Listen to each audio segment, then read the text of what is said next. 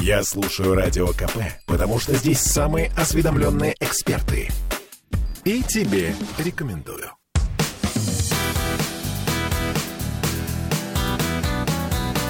Легенды и мифы Ленинградского рок-клуба.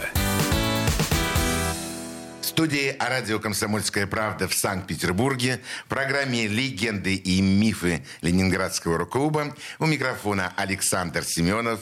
Здравствуйте, рокеры! И сегодня у нас в гостях э, удивительный человек, музыкант, э, член Ленинградского рок-клуба, вокалист группы «Пикник». Да-да, не удивляйтесь, вокалист группы «Пикник». И сегодня мы... наверное, вместе с нашим гостем представим вам удивительную, фантастическую историю создания одной из самых популярных групп Ленинградского рок-клуба, группы «Пикник». О ком я говорю? Я говорю о моем уважительном друге, человеке и музыканте, который находится в студии «Комсомольской правды», Алексей Добычин. Леш, добрый вечер. Добрый вечер, дорогие друзья. Рад всех приветствовать. Здоровья всем в наше непростое время. Спасибо, Леша. Спасибо. Здоровье, это, конечно, очень важно. Как ты себя чувствуешь? Слава богу. Привился и всем желаю. Вот, вот, видишь, как. Начнем с самого начала. Где ты родился? Родился я здесь, на берегах Невы, в непосредственной близости. И детство мое прошло э, на набережной.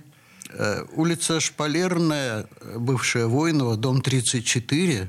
Двор выходит один на улицу Шпалерная, второй а прямо на, на набережную. Прямо на него там выходит. Еще гранита не было. Мы там катались на санках, на лыжах. Лед вставал. И на льду расчищали площадки. Дети катались на коньках.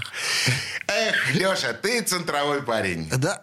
Ты родился в центре города, на улице Шпалерной, бывшей улице Войнова, длинный, красивый, выходящий прямо на Смольный собор.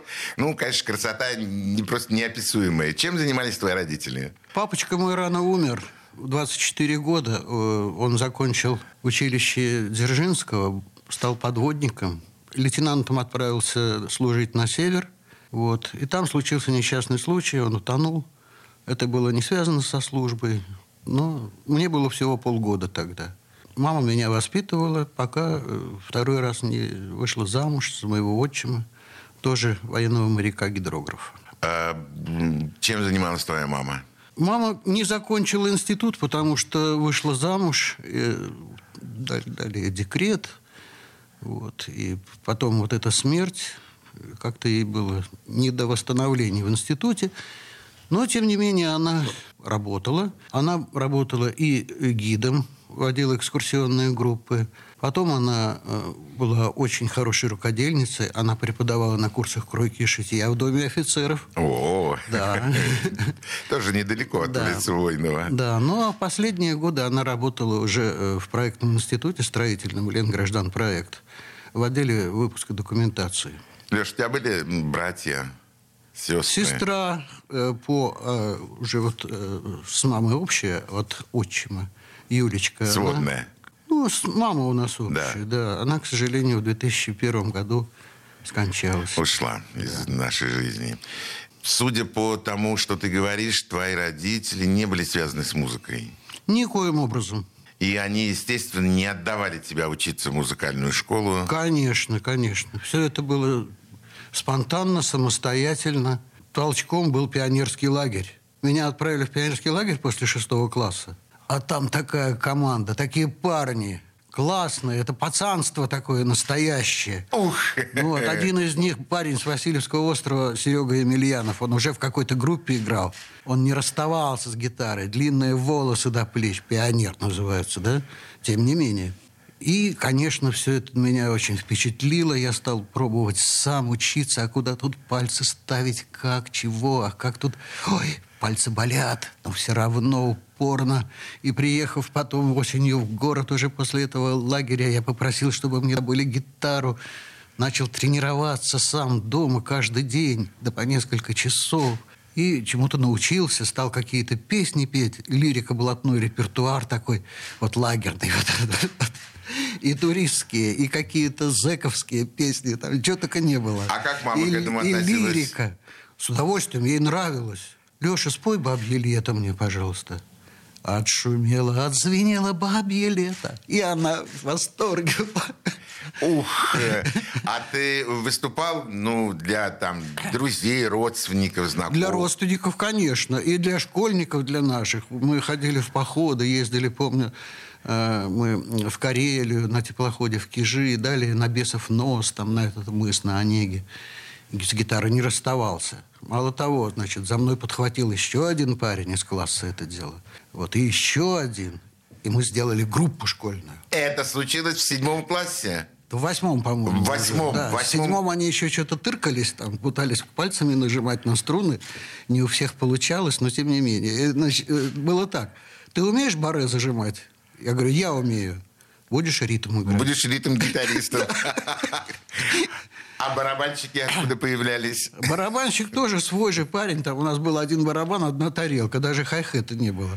И были еще у нас в старших классах ребята играли. А на басу Сева Гаккель, он в нашей школе тоже учился. На два класса старше. Ну вот. И у них была группочка такая с одноклассниками с его. И э. еще постарше ребята тоже были. Это, если я правильно понимаю, школа, которая находится рядом с метро Чернышевская. сто восемьдесят третья английская, английская школа. школа. Совершенно верно. Да, именно, конечно, Стева Гаккель. То есть ты должен знать английский язык был, по идее. Ну так... Английская школа. Я вас умоляю, на минуточку. О, ничего себе. Значит, это не просто группа, которая появилась в восьмом классе, а это, может быть, группа, которая играла англоязычные песни. У нас был номер, это супер номер был. Он, это была песня Rolling Stones «I can get no satisfaction». satisfaction. Но, но просто так же ее не споешь. Конечно. Поэтому это было все подано как такое вот м- пародия, знаете, это самое высмеивание. Я одевался в такую одежду какую-то экстравагантную. Парик на мне был. Ну вот. И мы гоняли там «I can get no satisfaction». В общем, оттягивались как умели. Как умели, да. Получали от этого колоссальное удовольствие сами. И, наверное, друзья, которые учились вместе с вами в школе, конечно, тоже получали конечно. удовольствие. Так все же ходили друг к другу на вечера школьные, весь район. Вот да. У кого вечер, туда и идут. А э... я-то вырос во дворе, можно сказать. У меня все гопники мои знакомые. И тоже все туда и подтягиваются. Учителя в шоке. Вообще, Добычин, что за человек? Вроде неплохой парень, там все нормально. Но дружки у него. И все за руку здороваются. Что же ему ставить по поведению? Пять или два? Конечно, пять. А иногда, а иногда и чуть ли не выиграл. Лёш, что мы сейчас услышим? Какую песню мы услышим в твоем исполнении? Что, как она будет называться? Ну, песня эта... Одна из первых песен, когда мы уже играли с Сережей Омельниченко в группе «Орион». Омельниченко, да. Группа «Орион». К сожалению, тогда мы ничего не писали, и песня это уже ремейк. Она называется «Что смотришь в небо». Написана где-то году, наверное, в семьдесят третьем, семьдесят втором. Угу. Вот. А записали ее уже на Сережиной домашней студии. Ну, наверное, лет десять назад. Слушаем. Что смотришь в небо, возводя с мольбою руки, забыв о радости и слезы проливая, а ты смеешься, увидав чужие муки. Зачем смеешься ты, его не понимая? Зачем смеешься ты, его не понимая?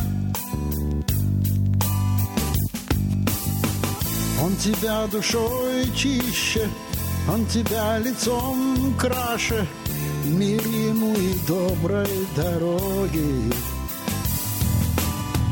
Для него встает солнце, для него поют птицы, чтоб его исчезли тревоги. Вот ночь приходит, в небе звезды зажигает. Это видишь и не в силах оторваться, а теплый летний ветер грудь тебя ласкает. Грешно смеяться над тобой, грешно смеяться, Грешно смеяться над тобой, грешно смеяться. Ты новый день встретишь, тебя зальет светом, смой печаль прозрачной росою. Забудь про день прошлый и поклонись солнцу, маленьким цветам под собою.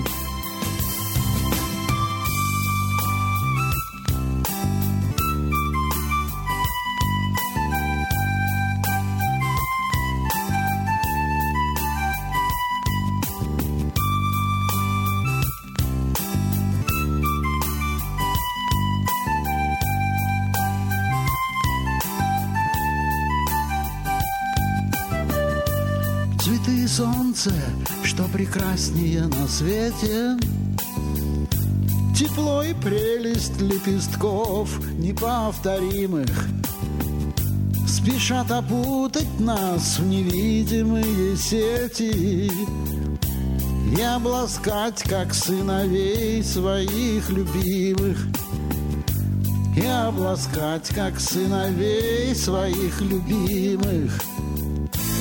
Ты новый день встретишь, тебя зальет светом, смой печаль прозрачной росою. Легенды и мифы Ленинградского рок-клуба. Я слушаю «Комсомольскую правду», потому что Радио КП – это корреспонденты в четырехстах городах России, от Южно-Сахалинска до Калининграда.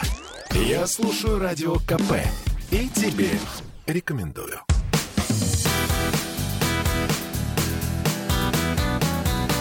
Легенды и мифы Ленинградского рок-клуба. В студии радио «Комсомольская правда» в Санкт-Петербурге в программе «Легенды и мифы Ленинградского рок-клуба» у нас в гостях сегодня вокалист группы «Пикник», первый вокалист группы «Пикник», музыкант Алексей Добычин. Леш, скажи мне, ты был хулиганом в школе? Меня прорывало на хулиганство эпизодически, до такой степени, что вызывали милицию и... Господи, неужели? И, и в обезьяне. То есть дымовухи были? Не дымовухи. А что же вы такое делали-то? Хулиганили? Драка. Сколько раз видел тебя на сцене, никогда не, ты не производил впечатление человека, который... Вот я и в школе не производил. Да, впечатление, что ты пока такой... До, пока до дела не дойдет. Да, ты всегда был спокойный, очень уравновешенный, с отличными вокальными данными. Вот, значит, получается, что музыкой ты увлекся после поездки в лагерь. А не было разве до этого каких-то музыкальных произведений, которые бы ты услышал, и тебя они немножко бы заинтриговали? Нет, как-то не было. Ни «Битлз», ну, ни «Лед Зеппелин». Ну, э, рановато было для меня это еще шестой класс. Я, конечно, слышал. Слышал эти произведения. И «Битлз», они на костях таких выходили, и мы под них плясали. Да. Вот. И не только «Битлз». Но... Но так, чтобы меня это сильно задевало, еще не было. Не зацепило. Да. А где-то вот класса с седьмого, восьмого вот тут вот началось, когда более подробно начал знакомиться с этим совсем. Мало того, «Битлз» такой на меня наложили отпечаток потом, что кроме них мне ничего не хотелось слушать. Когда появились «Лед Зеппелин», «Дип Пёрпл», вот первые, вот, я их все мимо пропускал, мимо себя. Гораздо позже я уже начал э, как бы вникать и проникся очень многими этими самыми вещами. Это связано с, с тем, что ты начал более глубоко понимать музыку? Наверное, потому. Потому я э, сам начал, значит, этим заниматься. Я начал это как-то исследовать внутри себя. Произошла такая внутренняя работа. Я чувствую, что иногда мне это теперь даже больше, чем «Битлз», нравится. О-о-о! Да, ритм-блюз. Вот это взросление, это да, становление музыканта. Спортом увлекался? Какое-то время я занимался фехтованием. Я ходил в клуб «СКА» около цирка. И занимался там... Напротив цирка. Да, занимался в группе. Кстати, в одной группе с Володей Пряткиным, барабанщиком из «Зеркала». Группа из «Зеркала». Да, да, да. И помню, как, когда мы за второй юношеский разряд бились, я его победил. Ты победил Пряткина? Приятные воспоминания называются. А скажи мне, а вот игра все-таки на музыкальном инструменте, выход на сцену, там девчонки на тебя смотрят, это каким-то образом подстегивало тебя как исполнителя? Девчонки подстегивали всю жизнь, потому что все творчество... Вот это, оно ведь было основано на каких-то романтических чувствах и переживаниях. Потому что эти первые любви всякие разные, отсюда и песни лирические. Первые песни лирические, которые я придумал сам и исполнил их в школе, причем адресно. Каждая была адресована... У меня там было две девочки, к которым я неровно дышал по очереди. Ну вот. Одна была адресована одной. А другая... С частичным рассказом о том, что происходило.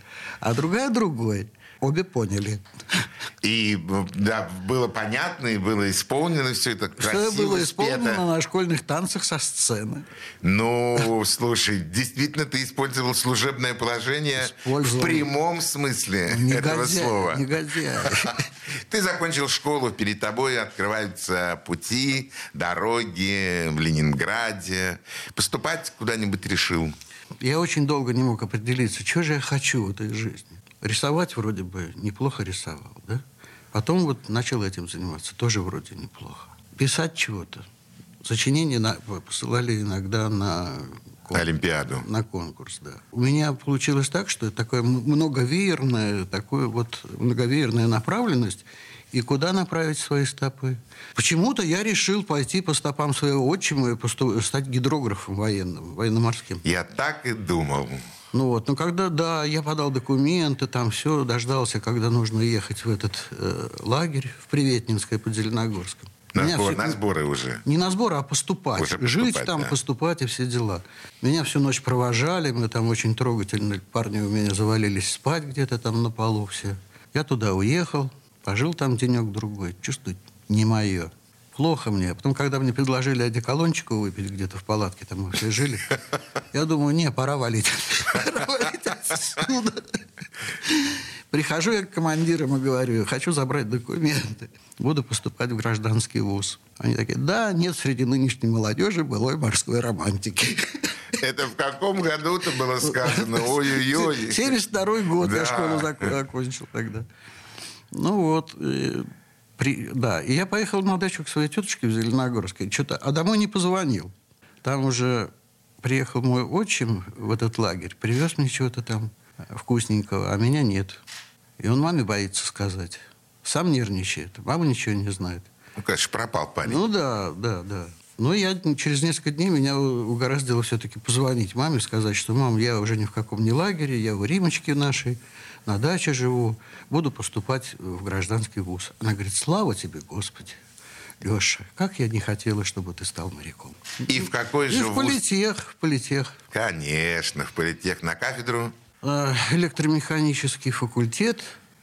Поступал на кафедру измерительной техники. Но почему-то меня... Зас...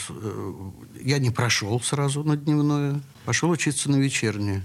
Вот. А после первого семестра, в связи с недобором... Тебя перевели на, на очное. Было, было мне сообщено знакомыми преподавателями, что если подам заявление в деканат, и у меня хорошие оценки за первый семестр, то можно перевестись на дневное, что я и проделал. Вот. Но армия меня уже посла, они рассчитывали, что я пойду в армию. И запрещали мне учиться там, говорили, в армию пойдешь. Пришлось найти через маму знакомого. Который, в армию не пойти? Да, который, значит, позвонил в военкомат и освободил от этого не только меня, но еще одного моего кореша, который также перевелся и был в нашем военкомате. Вот, вы, ребята, свободны. Институт-то закончили? Учитесь. Институт закончили, слава богу, работаю до сих пор по специальности. Вот это да! Леш, что будем слушать сейчас? Вот, а сейчас мы послушаем с вами песню «Караван». Автор Эдик Шклярский. Это, значит, песня была записана в восемьдесят втором году. Магнитоальбом «Дым» такой мы писали. Да, конечно. Вот, я там э, несколько песен с, с моим вокалом было сделано, а потом, э, когда вышел уже жесткий диск, осталось только две песенки. Ну вот та, которая на жесткий э, диск не попала, одна из них, это «Караван». По-моему, она неплохо звучит. Предлагаю ее послушать. Отлично. Сейчас мы ее и будем слушать. Песня «Караван». Слушаем.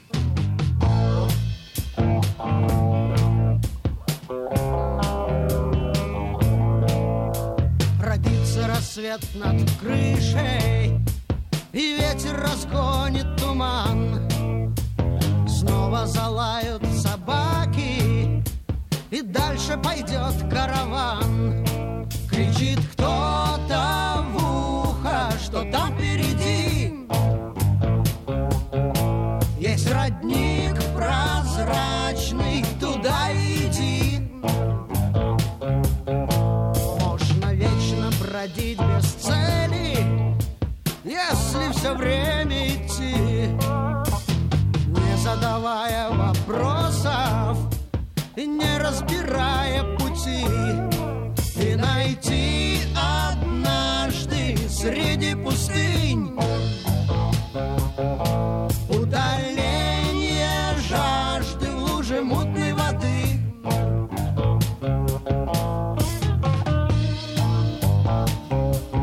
Ты идешь равнодушно в свой покой, не нарушив, а куда и зачем не понять. Ведь тебе нету дела, что ушло, что сгорело и какую дорогу топтать.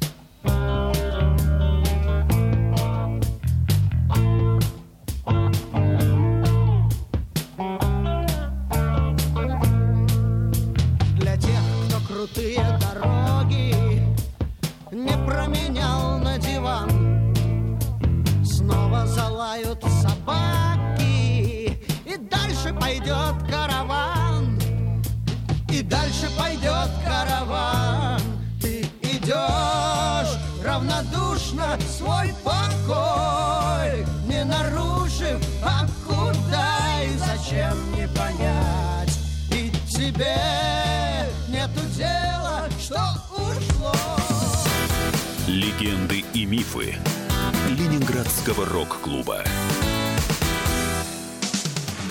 Женщины любят ушами, поэтому твоя любимая слушает Радио КП и тебе рекомендует.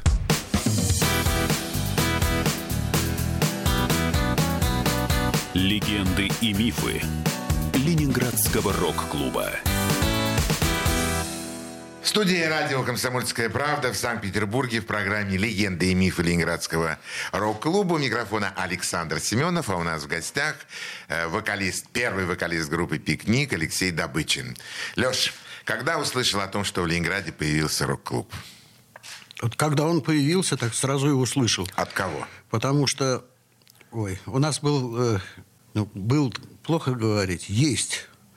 такой человек, как Жак Улащук, Жень, Женя. Жак ну, Улащук. Это такой функционер, что, значит, еще ничего не случилось, а он уже все знает. Поэтому, естественно, мы узнали это в первых рядах.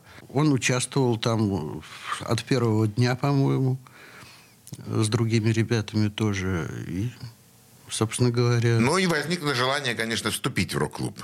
Как вам сказать? Ну, я не лидер, понимаете? У меня не было никаких желаний, кроме как просто красиво петь. Вот. Куда поведут, туда и иду. А, освобожденный вокалист. Не освобожденный, не освобожденный. Я все время был в команде, но были люди, которые были более, э, так сказать, с точки зрения коммуникабельности активными. Вот Жак, Коля Михайлов. Не отнять у них этого. Поэтому я шел, я шел за ними вот так вот. А вы вступали в рок-клуб как группа «Орион»? Или уже тогда это был... Ну что вы, «Орион» пропал пораньше, пораньше. Мы же название «Орион» не случайно сменили. Мы там опростоволосились очень сильно. Как?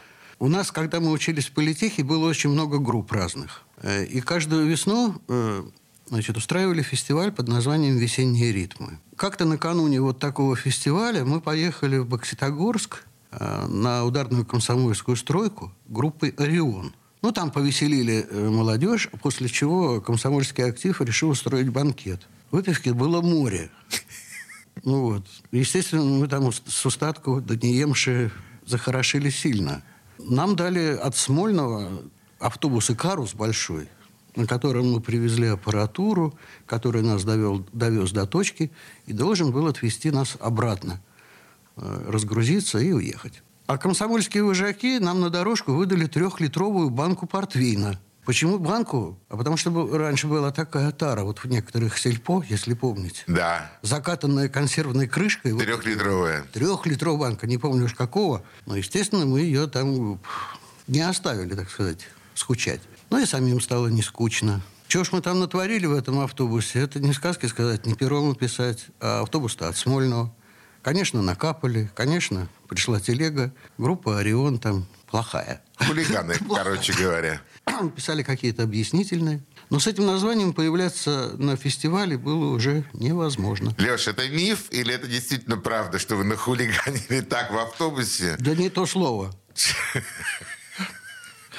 Юные хулиганы. Ну что ты, Саша. И что после этого группу «Орион» вы вынуждены но, были закрыть? Но мы же сами подумали, нельзя больше нам называться «Орионом», потому что все, будет закрыта группа, не дадут ходу. Стали придумывать название. А кто был в составе этого «Ориона»? А к тому времени были... Ну, я, естественно, Женя Влащук. Алексей Добычин, да. Евгений Влащук. Сережа Омельниченко. Сережа Омельниченко. И Али, Али Бахтиев, барабанщик. барабанщик. Да. Это четыре человека. Да. Да-да, еще Шклярского вот в этом составе еще не было. Его еще не было, но он уже до того у нас был.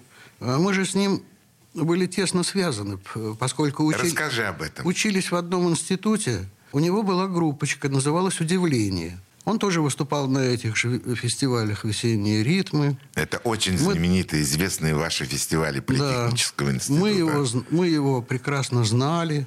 У нас э, в Политехе были такие интернациональные лагеря. Один в Петродворце, второй э, под Зеленогорском в пансионате «Морской прибой». И там, и там мы поиграли на танцах во время каникул. А когда мы отправились играть в «Морской прибой», мы решили, что неплохо бы нам кого-нибудь посадить за рояль. А кого посадить? А давайте Эдика возьмем. Эдик с радостью. Поехали, там играли, репетировали. Что-то там газета «Смена» приезжала с корреспондентом. Даже была статейка с фотографией, что вот ансамбль «Орион» репетирует. Вот. Потом у нас был в Политехническом институте театр, который ставил такой мюзикл «Слово о полку Игореве». Игореве, да. Коля Михайлов там активное участие принимал и устроил нас туда всех музыкантами. А Коля Михайлов ведь тоже был членом группы... А Коля Михайлов был, э, учился в одной группе с Сергеем Омельниченко. И Миша Шепелев тоже, кстати. А, они на мехмаше учились, потом работали вместе в НИИ «Трансмаш» около Горелого, где мы впоследствии играли и репетировали. Ну, вот эта дружба институтская, плюс э, Колина какое-то умение э, играть на флейте, а, а, да, плюс, плюс его большое желание, как во всем этом участвовать, привело его в наш коллектив. Ну, ничего себе, у вас какой необычный коллектив. Один музыкант из вашего коллектива стал, так, на всякий случай, Коля Михайлов, президентом Ленинградского рок-клуба. Другой такой клавишник, которого вы при, при, пригласили для усиления коллектива, так, стал, на секундочку, Эдмундом Шклярским. И, Он э, всегда был Эдмундом Шклярским. Пикником. И это одна из лучших э, групп, я считаю, Ленинградского рок-клуба, да и вообще нашей страны, честно говоря. Ну, это...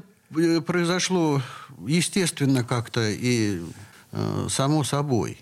Сережа решил вдруг где-то после первых выступлений в рок-клубе податься в группу «Апрель» Тимошенко. Алика Тимошенко, да, да. да. Ну, остались мы с Жаком вдвоем и стали думать, что делать-то. Ну, вспомнили про Эдика. Жак первым говорит: давай к Эдику опросимся, чтобы он к нам пришел. Не мы к нему, а он к нам. Название-то наше уже было засвечено. Нас уже в городе немножко знали, и поэтому название сохранили. Эдик пришел. Эдик парень творческий, у него много своего интересного репертуара. Я чувствую, что что-то где-то я остаюсь на втором плане потихонечку, потихонечку. Думаю, чего ждать? У тебя за плечами институт, у тебя есть специальность. Вот за двумя зайцами погонишься, ну, точно ни одного не поймаешь. Давай-ка я пойду по своему профессиональному вот этому руслу. А тут кто его знает, что там будет ага, еще. Да. Я не профессиональный музыкант, я любитель такой вот.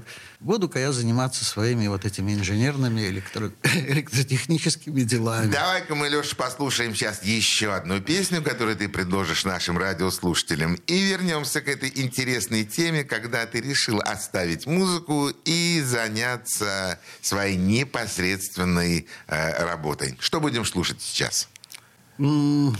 Позвонил нам как-то Сережа Болотников, известный музыкант. Известный музыкант, гитарист, и говорит: запи- записываем диск памяти Николая Корзинина, которого мы тоже знали хорошо, и с которым даже...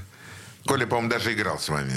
Мы его, когда у нас были трудности с барабанщиками, приглашали иногда с нами поиграть.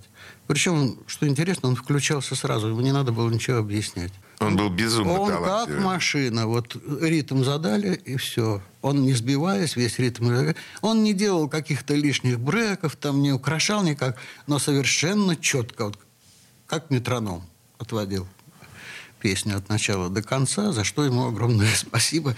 Без репетиций, так, запросто. Потом Женя с ним тесно тоже был связан, когда уже попал э, к Володе в Санкт-Петербург басистом. Ну вот, и там мы с ним тоже встречались, беседовали. Ну, сейчас слушаем песню. И вот, да, вы говорили, вот столько-то песен осталось, выбирайте любую, остальные разобрали. И осталось из этих песен у нас, я тебя давно не знал такой. Ее сделали с Сережей на домашней студии. Послушайте. Слушаем. Что стоишь, что ты смотришь? Ты же знаешь, я люблю тебя. Стоит ли болтать о разном? И, смотря в глаза друг другу, ждать. Я тебя давно не знал такой. Я тебя давно не знал такой. Сделай шаг любви навстречу, подойди и обними меня. Что же ты? Ну что ты смотришь? Ты же видишь, я хочу тебя. Я тебя давно не знал такой. Я тебя давно не знал такой. Ты все стоишь, на что ты смотришь? Неужели ты не поняла? Стоит ли болтать о разном? Подойди и обними меня. Я тебя давно не знал такой. Я тебя давно не знал такой.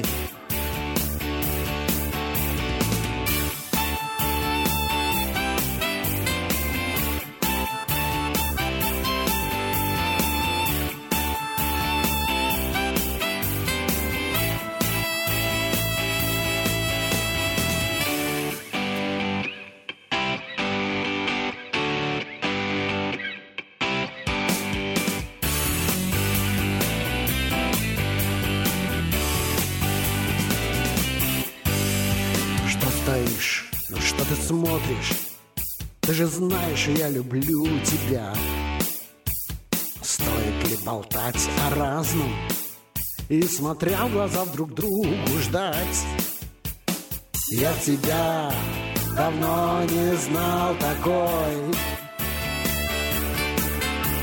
Я тебя давно не знал такой. Я тебя... Легенды и мифы Ленинградского рок-клуба. Попов изобрел радио, чтобы люди слушали «Комсомольскую правду». Я слушаю радио КП и тебе рекомендую.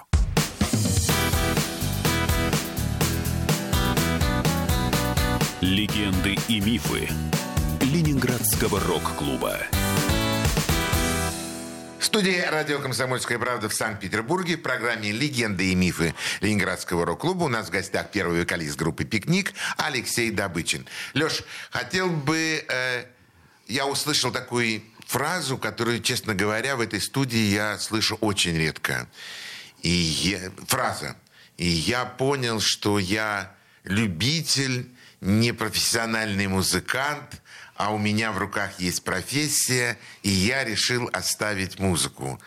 Как это можно, как это внутри можно совместить или, наоборот, разорвать себя, оторвать от того, что ты, где ты получаешь удовольствие? С кровью. Как это? Очень больно. Вот как это было? Очень больно, драматично. Это все равно, что развод, развал семьи. Да. Да. Ты пришел в группу и сказал, я больше не играю. Ну, я заранее сказал, ребята, вот я принял такое решение, вот давайте вот определим срок, до которого я... А дальше уже вот что-то придумывайте, рассчитывайте, что меня не будет. То есть ты оказался честным музыкантом, ты предупредил группу о том, что ты собираешься покинуть коллектив. Ну, порядочным человеком в этом отношении. Внезапности я не люблю ни, ни по отношению к себе, а к другим тоже не хочу. А к другим тем более. А группа спокойно это восприняла? Ну, в общем, спокойно. Потому что они знали, что у них есть... Я так думаю, что проект уже был какой-то, хотя бы ментальный, ну вот, у Эдмунда. Вот, поэтому он ничего не терял. И мы прекрасно знаем, что так оно и вышло. Да, так оно и получилось. Да, да. А кто остался из музыкантов вместе со Шклярским в группе «Пикник»? Уже, он, в, уже при мне... новый... У, уже при мне был Леня Кирнос. Барабан... Это барабанщик. Барабанщик, да. Женя э, какое-то время поиграл на басу там, потом его сменил э, Евсеев. Витя. Витя, да. Потом он тоже не очень-то долго там был. Ну а дальше уже у них пошли совершенно другие дела. Я... Да, в самом начале действительно группы «Пикник» была очень э, большое, большая смена количества, вернее, музыкантов. То есть менялись и барабанщики, и менялись бас-гитаристы. И, то есть, все это... это уже у Эдмунда. Это уже у Эдмунда. Барабанщики-то и у нас тоже менялись. К барабанщикам был всегда особ... особый, так... такой вот...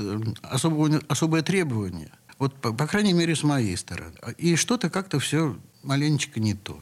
Но казалось, вроде вот уже и прижились, вроде как и работаем, вроде и играем. И вдруг какая-нибудь идея посещает барабанщика. С кем-то он знакомится, куда-то хочет перейти. Так у нас, например, начинали мы, когда Сережа Омельниченко соединился с нами. У него была группа «тридцатый век», там такой Андрюша Яковлев. Он с нами поработал, потом ушел в «Лесной проспект». Да, группа политехов. Политеховская, да. Вот. Стали думать, кого еще взять. Алик Бахтиев пришел. Потом, не помню, по каким причинам отошел. Потом мы познакомились с Шуриком, с Сашей Кондрашкиным. Еще один барабанщик. На джазовом сейшене ночном там у нас была знакомая певица джазовая Валя Дегтярева. Мы с ней дружили, и вот какой-то парнишка с палочками в какой-то джаз-банде постучал. Познакомились, он пришел к нам на репетицию, раз, другой, заиграли. Потом у Саши идея, пойду-ка я, значит, куда-то в другую. То ли в «Странные игры», то ли в «Аквариум», не помню, куда пошел. «Странные игры». «Странные игры», да. И тут мы и в Горелово переехали. Тут Коля подтянул нам Петю Трощенкова, который в Красном... Еще один барабанщик. В Красном селе, да. Петя... Вот он ушел в «Аквариум». Петр Трощенков. Да, вот когда мы развалились, Сережа ушел э, в Орнамент, э, в Орнамент группа, не Апрель, я ошибся тогда, в Орнамент. Петя тут же раз-раз-раз-раз и, и пристроился к Боре Гребенщикову. Как-то так. Как у тебя все это легко звучит вообще в твоем исполнении? Устроился я не знаю. Гребенщикову, там поменял, устроился в «Странные игры». Почему такая текучка была в «Пикнике»? Почему вот почему постоянно менялись музыканты? Что вы искали? Вы искали друзей, которые будут думать с вами так же, как думаете вы? Или вы искали первоклассных музыкантов, которые будут исполнять ту музыку, которую вы придумали? Трудно сказать, Саша, я, пожалуй, не смогу ответить на этот вопрос. Но так получилось. Мы никого не гнали, понимаешь, все было мирно вполне. Наверное, люди сами искали чего-то, что им ближе по духу. То есть это... Ну, вот смотри, Саша Кондрашкин, он же переиграл, он я не мно... знаю, в каком, коли... в каком количестве групп, да? Значит, у него был внутренний поиск, потребность такая, поиграть то, поиграть это, поиграть там. А может быть, это было связано с тем, что вы не зарабатывали денег? На танцах играли за деньги? На танцах мы играли за деньги, они, конечно, небольшие были. А сколько? Ну, вот. ну я, честно тебе сказать, не помню даже. Ну, какие-то... А в те же времена деньги-то были. Помнишь, сто рублей уже, уже много, да? сто рублей. Это огромные деньги. Не надо мне рассказывать, что вы на танцах зарабатывали сто рублей. Я думаю, если получали там... Мы играли не каждый день, по-моему, два раза в неделю. Пятница, суббота. То ли пятница, суббота. Или суббота-воскресенье. Ну да, что-то такое. Ну, наверное, рублей тридцать получали или двадцать там. Ну, неплохо получали. Ну, приработок в месяц. Такой, да. Понимаешь, когда оно тебе, как бы, твое любимое дело, и хобби, и еще и немножечко подкармливают. О, вот плохо ли?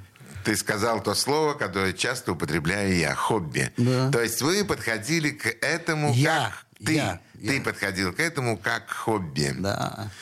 А, грешен, грешен. Грешен, да. Ну, честно признаешься в этом? Абсолютно. А, да, вот мы как раз с тобой подошли к самому-самому, что называется, интересному. Хобби. А, хобби, музыкант-профессионал, зарабатывание денег. А семья была тогда уже у тебя в то время? Я вообще всю, всю свою жизнь прожил, можно сказать, одиночкой, бобылем таким. Я завел семью вот после того, как э, ушел из группы, но ненадолго очень. Родилась дочка у нас. Девушка у меня из Латвии была. Вот. Ее тянуло домой, здесь она не хотела. Мне туда не хотелось. В общем, разрыв. Опять, ну, да. опять с кровью, опять эти страдания. Так что э, дочке уже тридцать семь скоро стукнет. Она да тоже уж... недавно вышла замуж, кстати. Это у вас просто семейное. Страдает от пандемии, там они, бедняги, там у них все страшно. Нет, локдауны дикие, она очень от этого нервничает. Ну, не будем на гру... не будем на грустной нотке заканчивать, потому что я хочу пригласить тебя еще в следующую субботу, чтобы ты пришел и дорассказал нам вот это соотношение музыканта, хобби, любитель и профессионал. А на сегодня я прощаюсь с нашими радиослушателями. Всего самого доброго. Леш, спасибо тебе. До следующей субботы. Всего доброго. До свидания. Пока. Всего доброго, дорогие друзья. Легенды и мифы Ленинградского рок-клуба.